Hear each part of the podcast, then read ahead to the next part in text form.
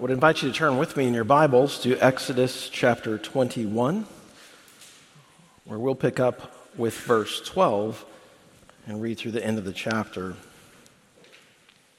But before reading from the Word of the Lord, let's go to our God in prayer together. Our faithful and true and righteous triune God, we bow in humility together this night, offering to you thanks and gratitude for the wonder of salvation and your sovereign electing grace. Uh, we thank you for time that we can reflect upon the truth of Scripture and the commands that are before us as your redeemed children. And as we think of your law, may our affection grow toward it.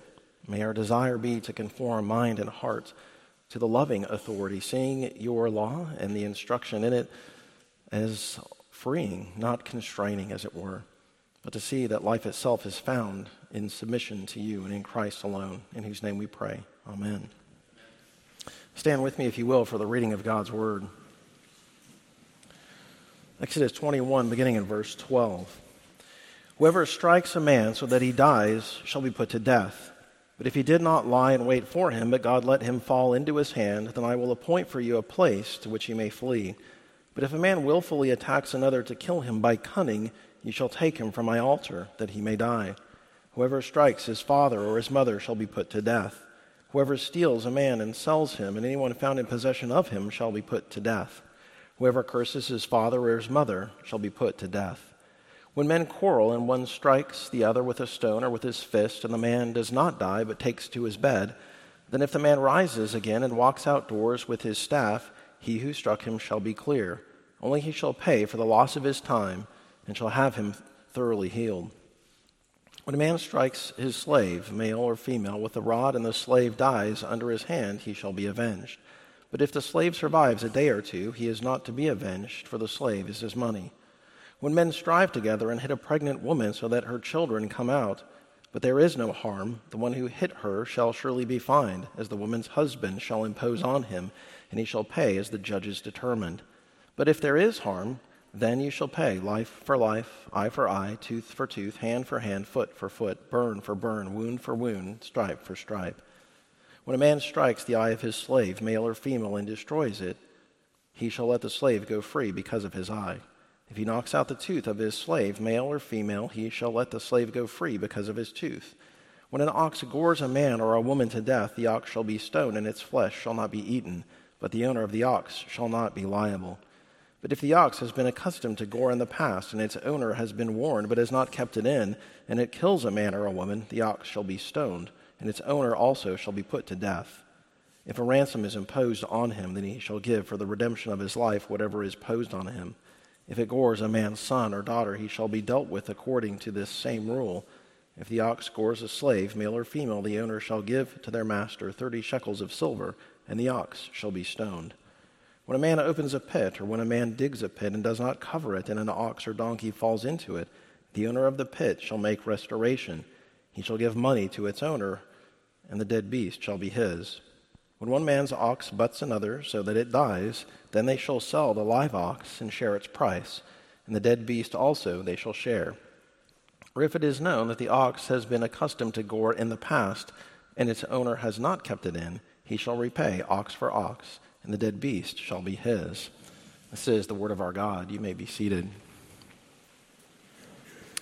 Now, as we continue to work our way through the book of Exodus, and this section in particular, let's remember that here through chapter 23 is a section of Exodus that we could refer to as the book of the covenant. This is simply an application of the Ten Commandments to the nation of Israel. Now, in a sense, there's nothing new in these laws. Rather, each of these regulations and ordinances can be directly connected to one of the Ten Commandments. But though there is nothing new, that doesn't mean that this is just wasted space in God's Word. But we should think of these laws as loving instruction from the God who has redeemed his children from slavery that they might understand how to live as his called out people. It's important for them, just as it is important for us, to see that the law of the Lord encompasses all of life that every facet of our being as God's redeemed people is to be lived in reference to the Lord God. Just as we heard this morning from Zechariah, the Word should be our foundation, our starting point, our absolute authority. And so, as we look at the rest of chapter 21 tonight, we really learn a lot here about the need for justice in a fallen world. And so, first this evening, let's think for a moment about the nature of justice and our desire for it. Our first point this evening is simply this the need and our desire for justice. Now, if any society is going to be governed properly, orderly, fairly, well, there must be a judicial system in place. We all understand the need for accountability, and we understand the need for punishment against those who would seek to do harm against others. We know that sin is pervasive in this world, and it has terribly warped the human heart in all kinds of ways.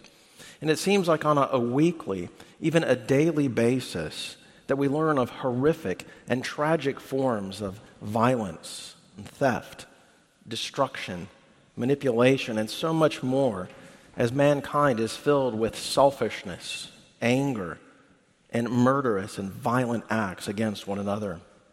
And so a system of justice is indispensable for life in this fallen world. And for justice to be fair and equitable, motives of the heart must be uncovered. This is much of what's behind our own legal system in sometimes lengthy trials to try to uncover the underlying motives behind the perpetrator. For example, a crime that is much more calculated and planned out receives a greater degree of punishment than something spontaneous and certainly something accidental. Though, of course, all of these things must be dealt with through a legal system in order to have civility within society. Now, it's not just the need for a judicial system, but each one of us has a desire for justice and for accountability. We want wickedness punished, and we want horrible acts removed from our community. As much as we want justice and fairness, there are times in our own legal system that can be very frustrating to us. Perhaps we read of a, of, of a case that gets thrown out on some procedural technicality when the one charged seems clearly to be guilty. In a high profile case, an emotional argument seems to outweigh the facts and someone gets falsely condemned or falsely exonerated. Occasionally, you hear about advancements in DNA technology that prove someone's innocence, though they have been in prison for years.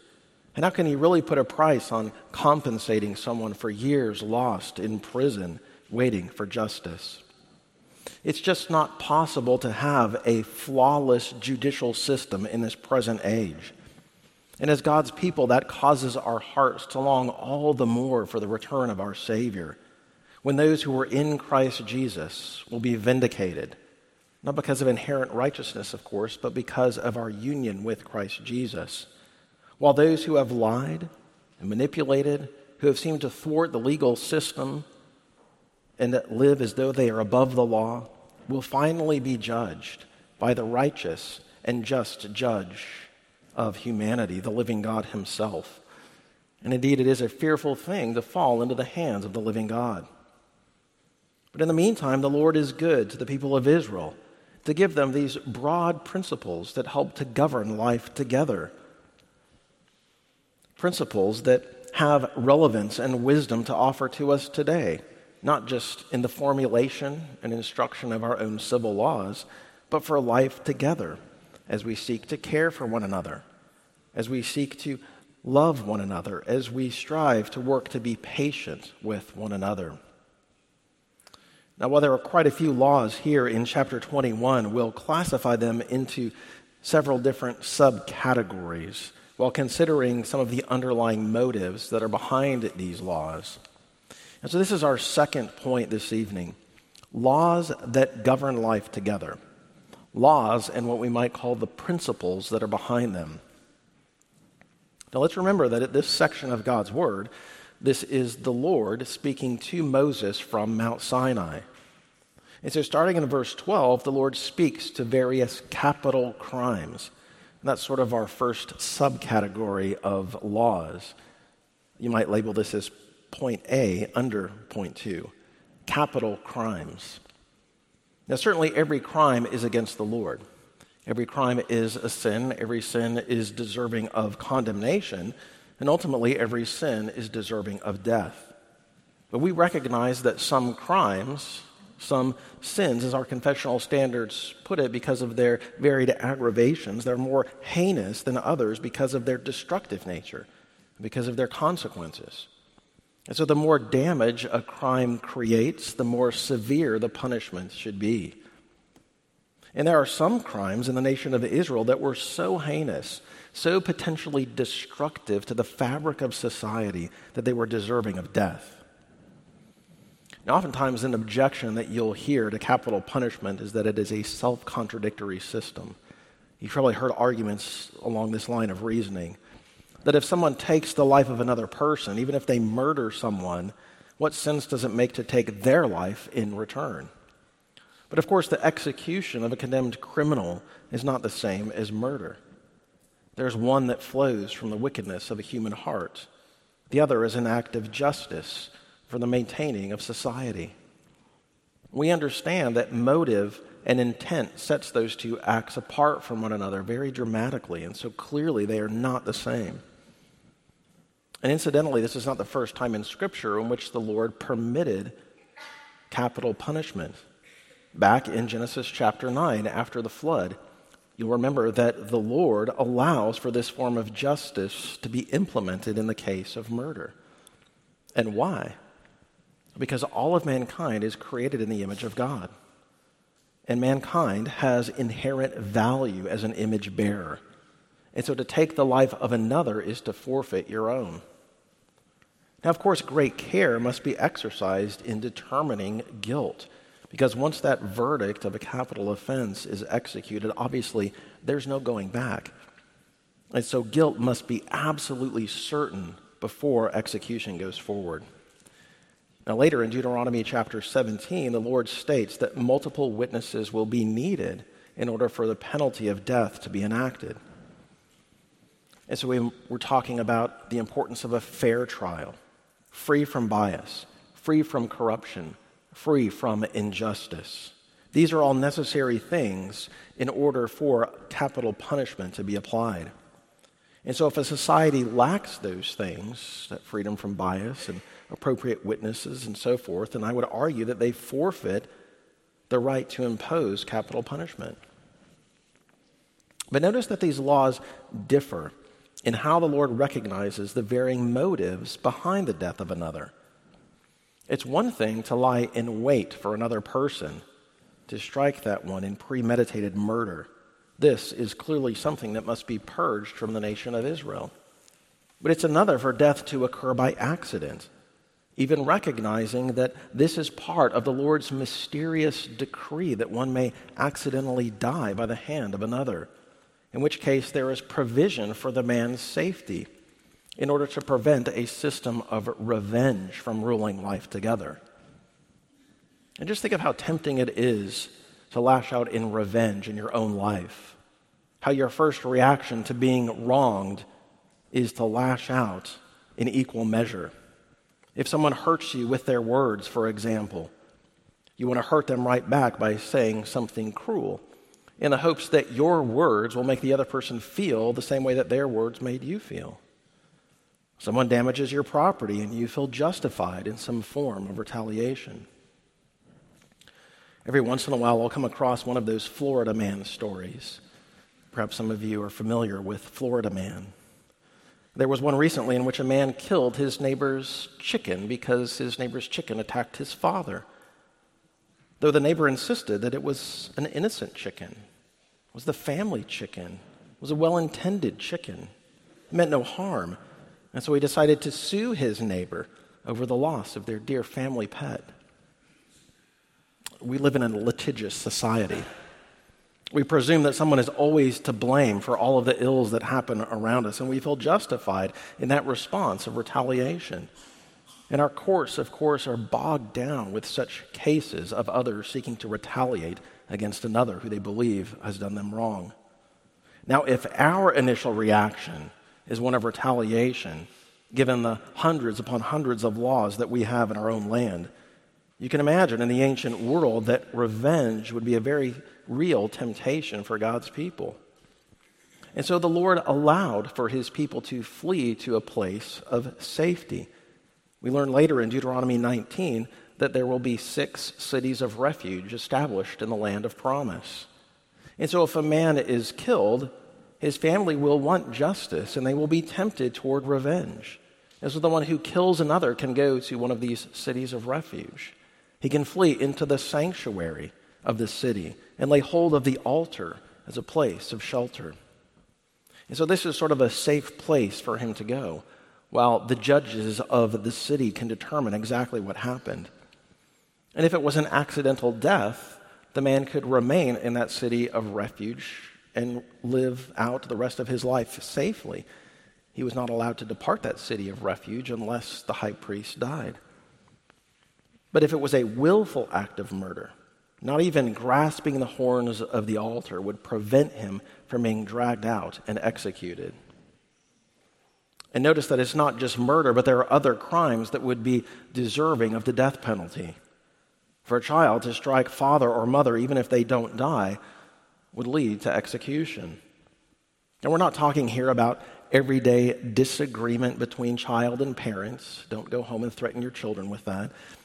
But we're talking here about a vicious type of assault on a parental figure that clearly is not something that could be tolerated in the covenant community because of how destructive it would be for society. Philip Ryken states that if someone so dishonored his parents as to strike them with the intent to kill, he deserved to die. He forfeits his life. But even to curse parents, as we read in verse 17, is equally heinous because it is a manifestation of hatred toward God appointed authorities. Such disdain toward authority threatens the nation of Israel and must be purged from their midst. Now, here I think is an important principle behind some of these laws. We could say that living joyfully under the authority of God is vital for Christian living.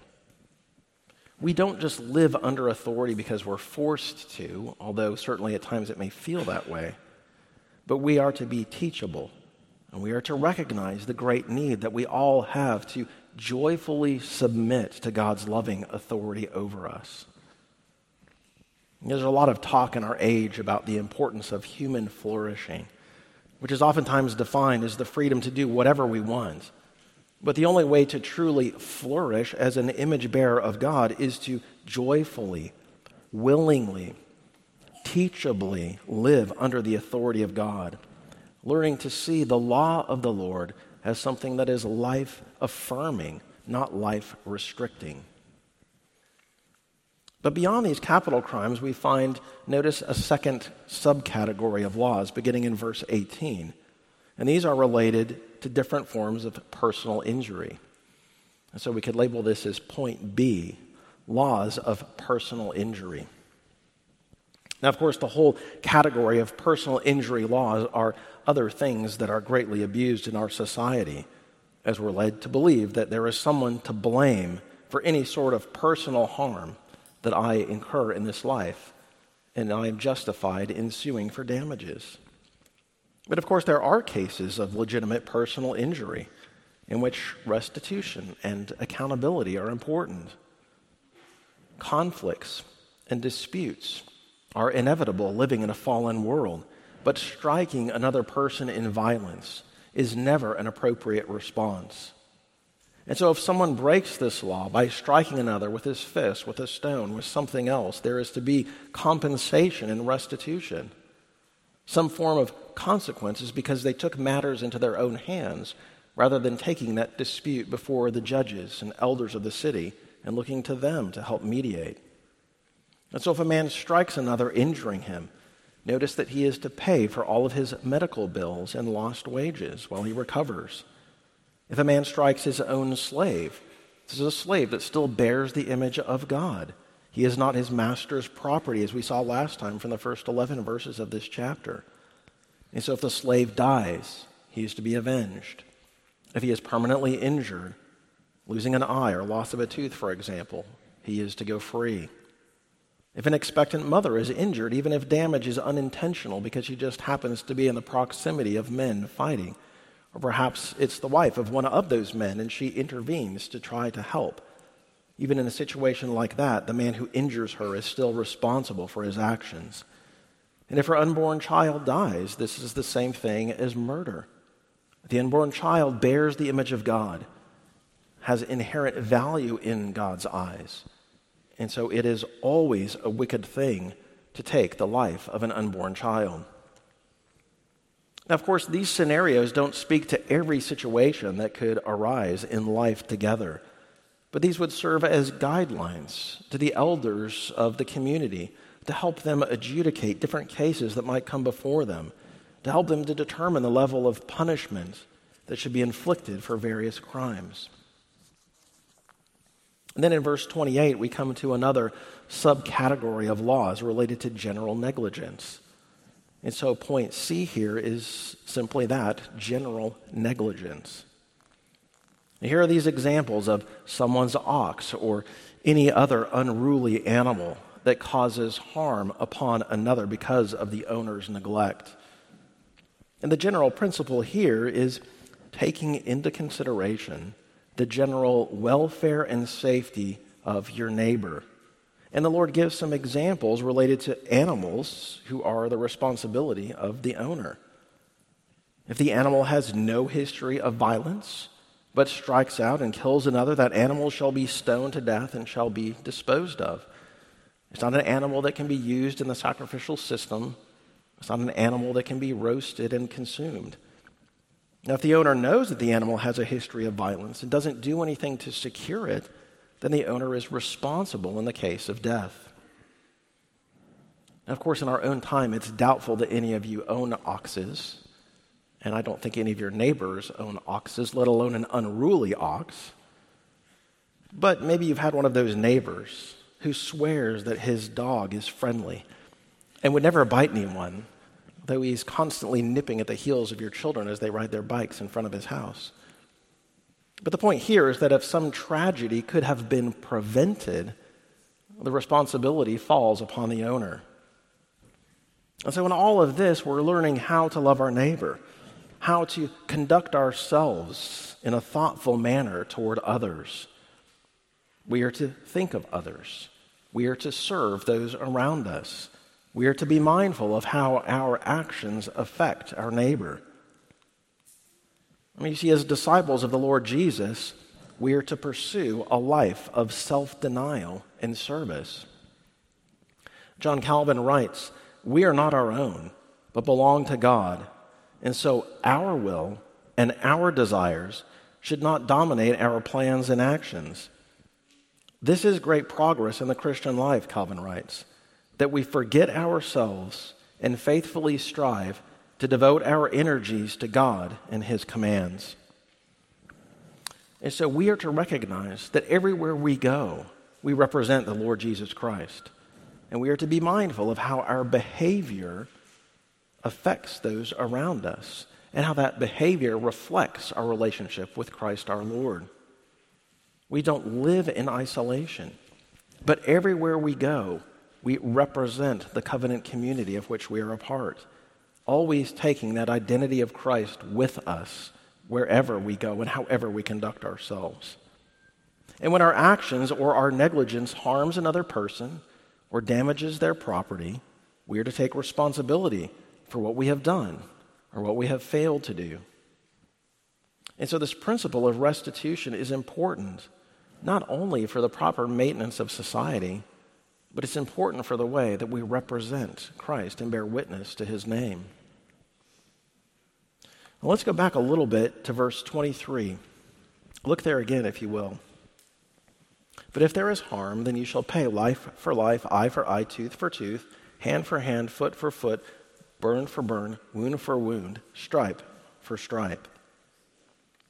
Now, how should we understand this law of retaliation? Well, this is our third main point this evening understanding the law of retaliation. This is not the only place in Scripture where we read this eye for eye, tooth for tooth language. We read of it again in Leviticus chapter 24 and Deuteronomy chapter 19.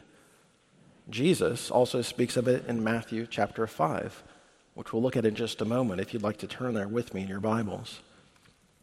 But this is the principle of what is called the lex talionis, or law of retaliation, which is basically saying that the punishment must fit the crime. It is not to be a punishment that is too harsh, too excessive, nor is it to be a punishment that is too minimal. Now, to call it the law of retaliation does not mean that it permits the person who was wronged from retaliating, but rather, this principle, as it is adjudicated by the elders of the city, actually prevents retaliation. Because everything that we've seen up to this point is to keep the people of God from taking revenge on their own, but rather looking to the leaders, to the elders, to the judges of the community to help them determine the appropriate level of restitution. And so the law of retaliation is not for the private citizen to implement on his own, but is actually enacted to keep people from taking revenge on their own. And the implicit charge is for the people to be satisfied with the verdict that the elders render. And so here's what the lex talionis is not teaching.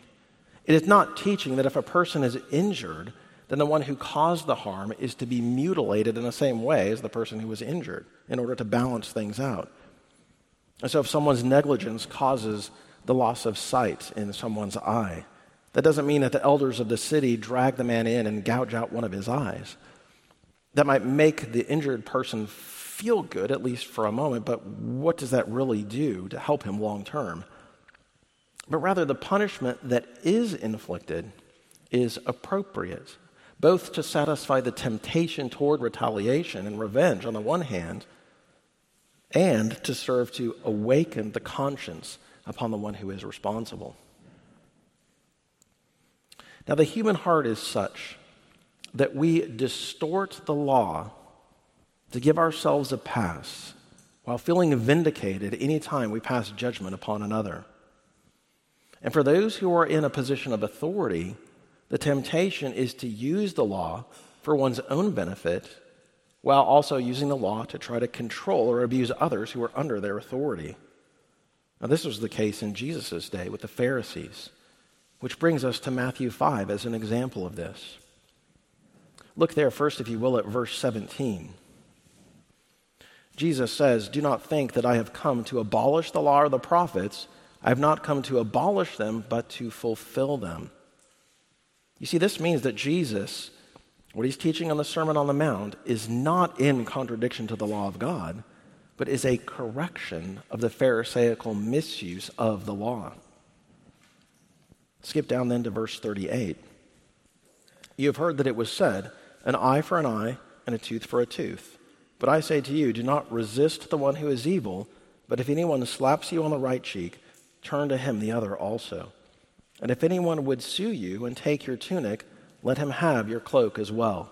And if anyone forces you to go one mile, go with him two miles.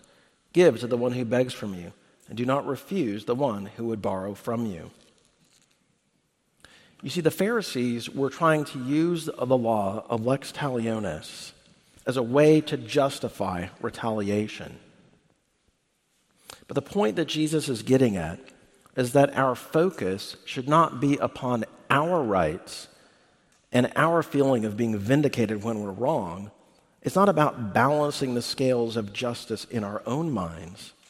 But if our life belongs to the Lord, because we have been purchased with the shed blood of Christ, 2 Corinthians 5:15, then our allegiance lies not to ourselves and to some notion of personal vindication, but we are to learn to live with eternal categories in mind. And so Jesus in Matthew 5 gives some very relevant and contemporary examples to his original hearers. To be publicly slapped would be a huge insult and a shameful thing. But Jesus advocates a merciful response rather than a response of retaliation. If a litigious neighbor sues you for your garment, a disciple of Christ is to respond completely differently because of these eternal categories that shape our mind and heart, even showing willingness to give over a cloak as well. If a Roman soldier forces you to carry his pack one mile, which was permitted under Roman occupation, but only up to a mile, you are to humble yourself. See this as an opportunity to bear witness to your Savior and carry it an additional mile. You see, in all of this, it is the love of Christ that compels us. It is our identity as children of the living God that is to shape our entire life. And so maybe that means being treated unfairly for the sake of the gospel. Maybe it means not insisting upon our rights in order to show mercy to another in the hopes that the Lord might use such things to bear witness to your union with Christ Jesus and their need for the hope of the gospel. And Jesus, you see, is not telling us to do something that he has not done himself, and infinitely more. Though he was perfectly righteous, he was abused and mistreated horribly in the public court. They spit upon his face. He was unjustly slapped upon his cheeks. His back was beaten as he was scourged. His garments were stripped from him in shame.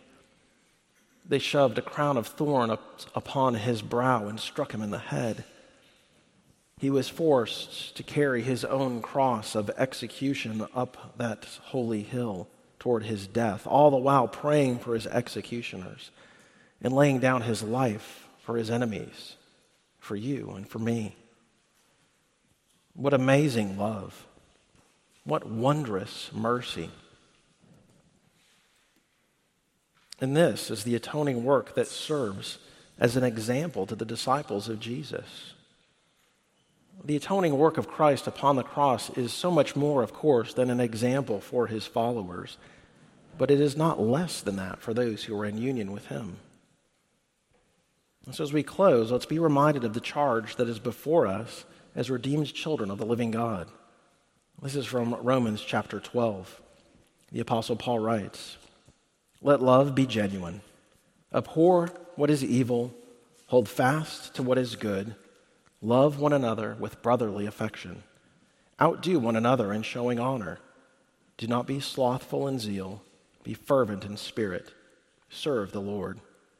Rejoice in hope, be patient in tribulation, be constant in prayer.